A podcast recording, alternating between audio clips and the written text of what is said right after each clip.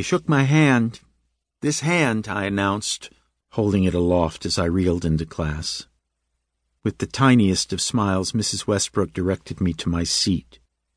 The Phoenicians were under discussion. She'd written Byblos and Tyre on the chalkboard.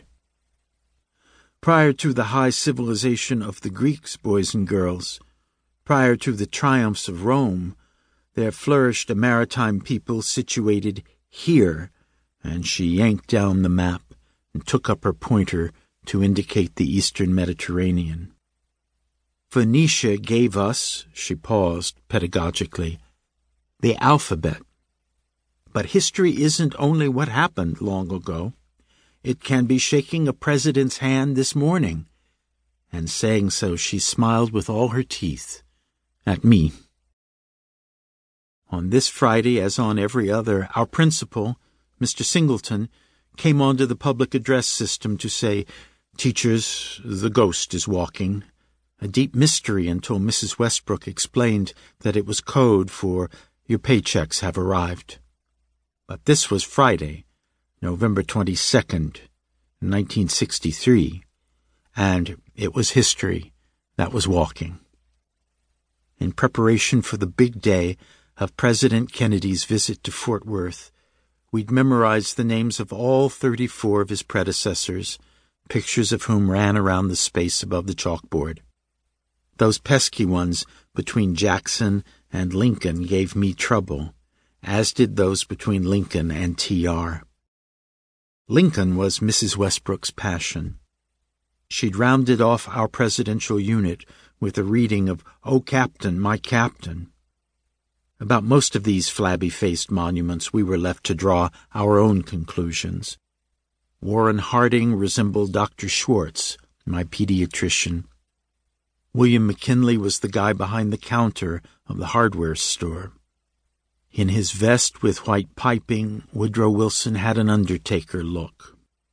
William Howard Taft, the only smiler, appeared as rotund and crinkly-eyed and fake jovial as poor Uncle Isidore, destined for a bad end, about Isidore Walchansky, unaffectionately called Walnuts at our house, more later.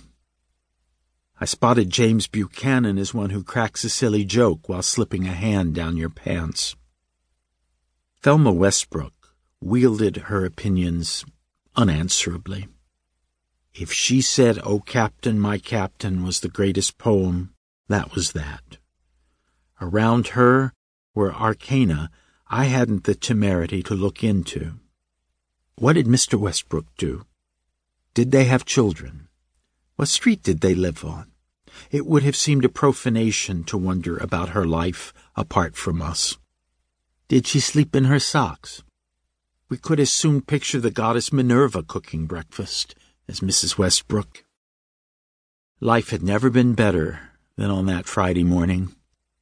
Fort Worth was the center of the universe, and I was in the best sixth grade class of Westcliff Elementary, where the Westbrook ruled and I was her darling. One of your mothers tells me that her child sheds tears over his homework, she'd announced earlier that autumn, a reproach to the sluggards among us. Treasonable of Mom to have revealed that, and I told her so. Tears over what? I try now to recall. Surely not Phoenicia or Walt Whitman. Math, no doubt. And the child was father to the man. I count on my fingers to this day.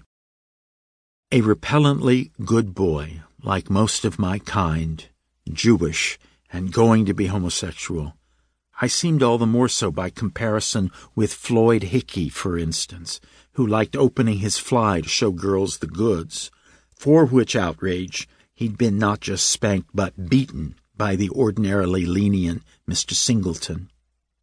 It hadn't worked. Back in class next day, Floyd sat there, smiling in bitter triumph. A tough kid, surely now in prison or dead. And I was his opposite, high-minded and with the testimony of tears over homework to prove it.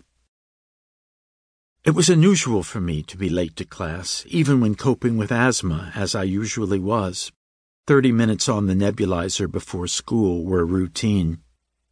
But that morning had been a once-in-a-lifetime opportunity, countenanced beforehand by Missus Westbrook. I'd been to the rally in front of the Hotel Texas. Mom woke me before dawn, and we dressed and ate a hasty breakfast. We were determined to go despite heavy rain.